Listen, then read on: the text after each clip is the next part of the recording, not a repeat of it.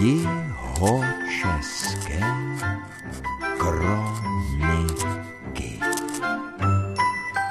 Začínáme na pomezí Čech, Moravy a Rakouska, ve Slavonicích.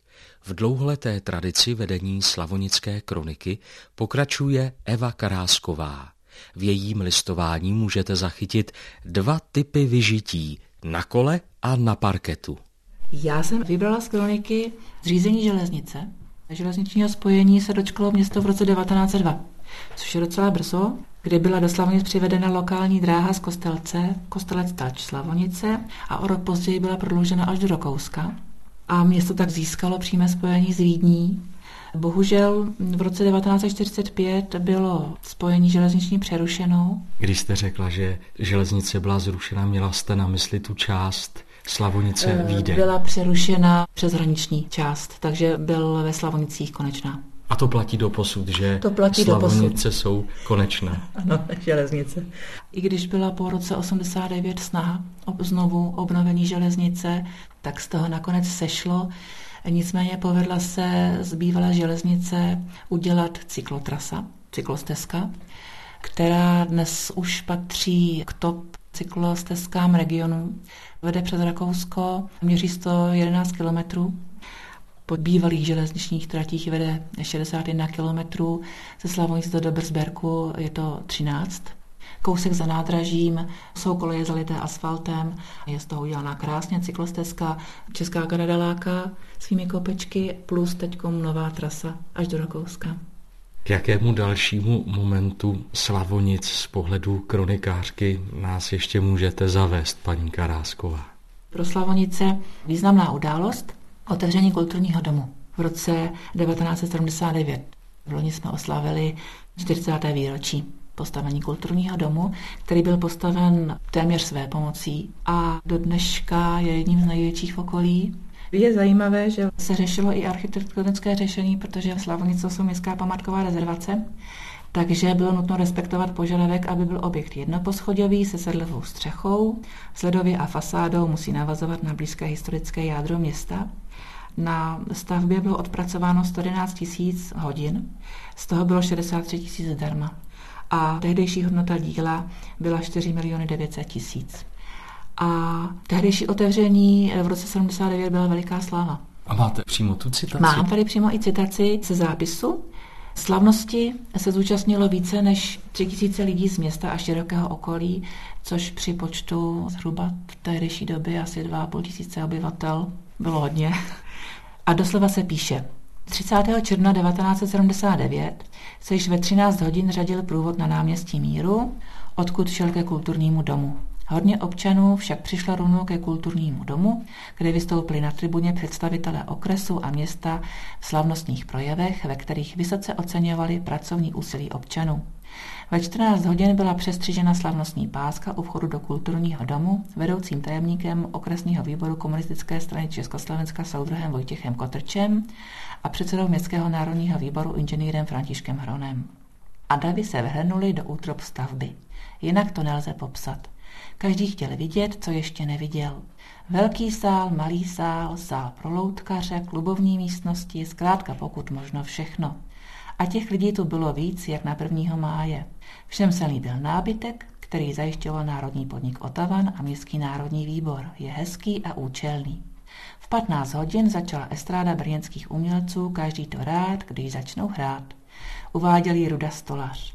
Při příležitosti této slávy byla připravena věcná tombola, smutní byli ti, co nevyhráli. Ale dobrou náladu si udělali při večerní taneční zábavě. Hrála Iglovanka, dechová skupina z Českých Budějovic, hudba požární ochrany z Nové Bystřice a bigbeatová skupina Kentaur ze Slavonic. Sál praskal ve švech. Vstupné bylo 10 korun a 5 korun stála místenka. Hrálo se a tančilo až do rána.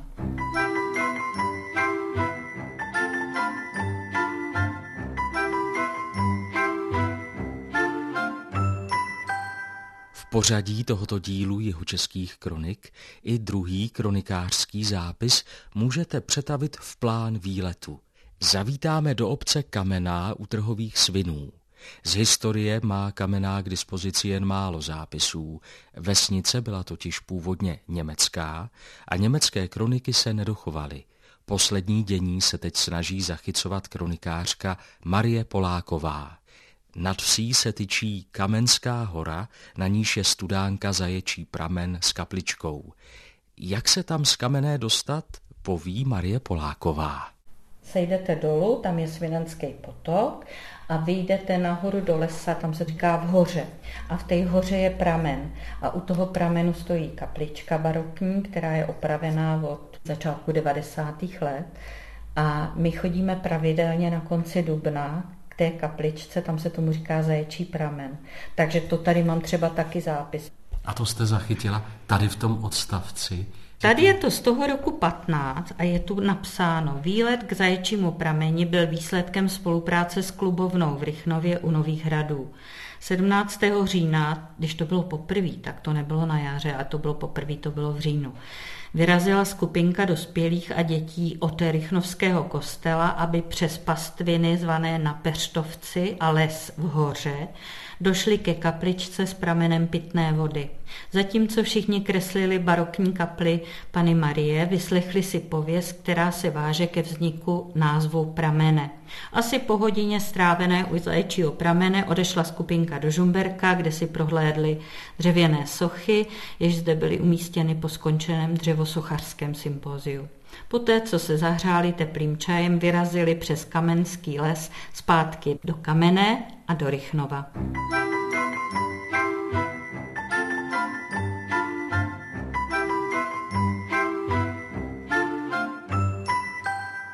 Třetí a poslední dnešní setkání nad kronikou vás může podnítit k procházce mezi rybníky nebo k propadnutí novému koníčku na jejich březích či v jejich vodách. V Dyníně je kronikářem Zdeněk Palkoska, který kroniku tvoří jako výpravnou obrazovou publikaci. Když máme obrázky, tak je potřeba k ním nějakým způsobem pochopitelně najít ten vhodný text. A já to vidím prostě všechno ve spojení s obrazem, zvuk ve spojení s obrazem, že slova, to všechno funguje jako jeden celek. Ano. Pro mě teda. Je to zase úplně jinak pojatá kronika, to musí být ale docela dřina všechny fotky takhle poskládat, ty texty na to doladit. No je to časově náročný. Musím stíhat normální existenci a tohle je pro mě něco navíc. A můžete vybrat něco z událostí vsi, dyní. Když se podíváme, mám tady citaci z listiny základních práv a svobod. Letem dynickým světem to jsou takové rychlé informace. Dynin a já, kronikář, to znamená, že to je něco o mně. Pohled do historie. To je, co kronikář nesměl napsat v 50. letech. To by mě zajímalo. To jsem nepsal já, to je přepis archivu pana Františka Pudila.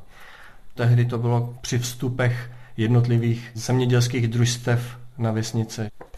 Pak jsou tady ryby, výlovy dynických rybníků. Tady máme popis, jak vypadá výlov. Obrazová dokumentace. Obrazová dokumentace a informace k tomu. Tak podzim výlovy ale tam máte asi i něco letního, ne? Samozřejmě. Že je to přes celý rok. Výlovy, to by možná bylo pro mě Dobře, tak zacitujte tedy z té kroniky z roku 2016. Tady máte 29. říjen. Výlov Dynínského horního rybníka. Výlov rybníka je pro každého opravdového rybáře tou nejsladší třešničkou na dortu. Po celoroční péči mají možnost rybáři ve svých sítích vidět plody své snahy – Nejinak je tomu u nás. Jakmile jsou ryby vhodné k lovení, scházejí se na podzim rybáři se svými příznivci u obecních rybníků poblíž místního lesa. Horní ani dolní denínský rybník nejsou žádní vodníky klopové, jako třeba poblíž ležící Horusický, Bošilecký nebo Záblacký rybník. Nemají ani v dosahu zlatou stoku, která by je napájela vodou, jako ty, které patří do soustavy rybníků, založených někdy ve středověku Jakubem Krčínem z Jelčan, Štěpánkem Netolickým nebo Mikulášem Rutardem z Malešova. Jsou to takzvané nebesáky. Co do nich naprší a kolik vody se sem stáhne z polí a blízkého lesa, tolik i tam poté, co se část odpaří, zůstane. Zatím to vždycky k přerodu rybího potěru ve zdatné jedince k vánočnímu stolu stačilo. A co by se dalo ještě citovat? Co jsme vlastně ulovili. Tak, a nebo pak je tam o tom rituálu, kdy se pasují rybáři. Tak připomeňte rituál pasování rybářů.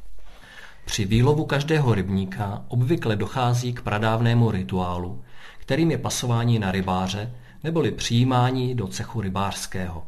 Adepti tohoto rituálu jsou přivedeni dvěma rybáři oblečenými v gumáku, dlouhých botách a kloboukách a jsou postaveni proti mušli, kde se váží ryby.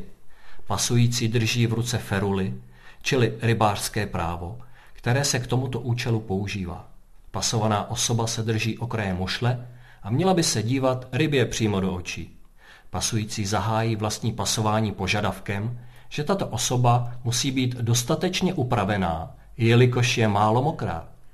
Na tento povel je pasovaná osoba polita vodou z kádě, případně do kádě přímo vhozena.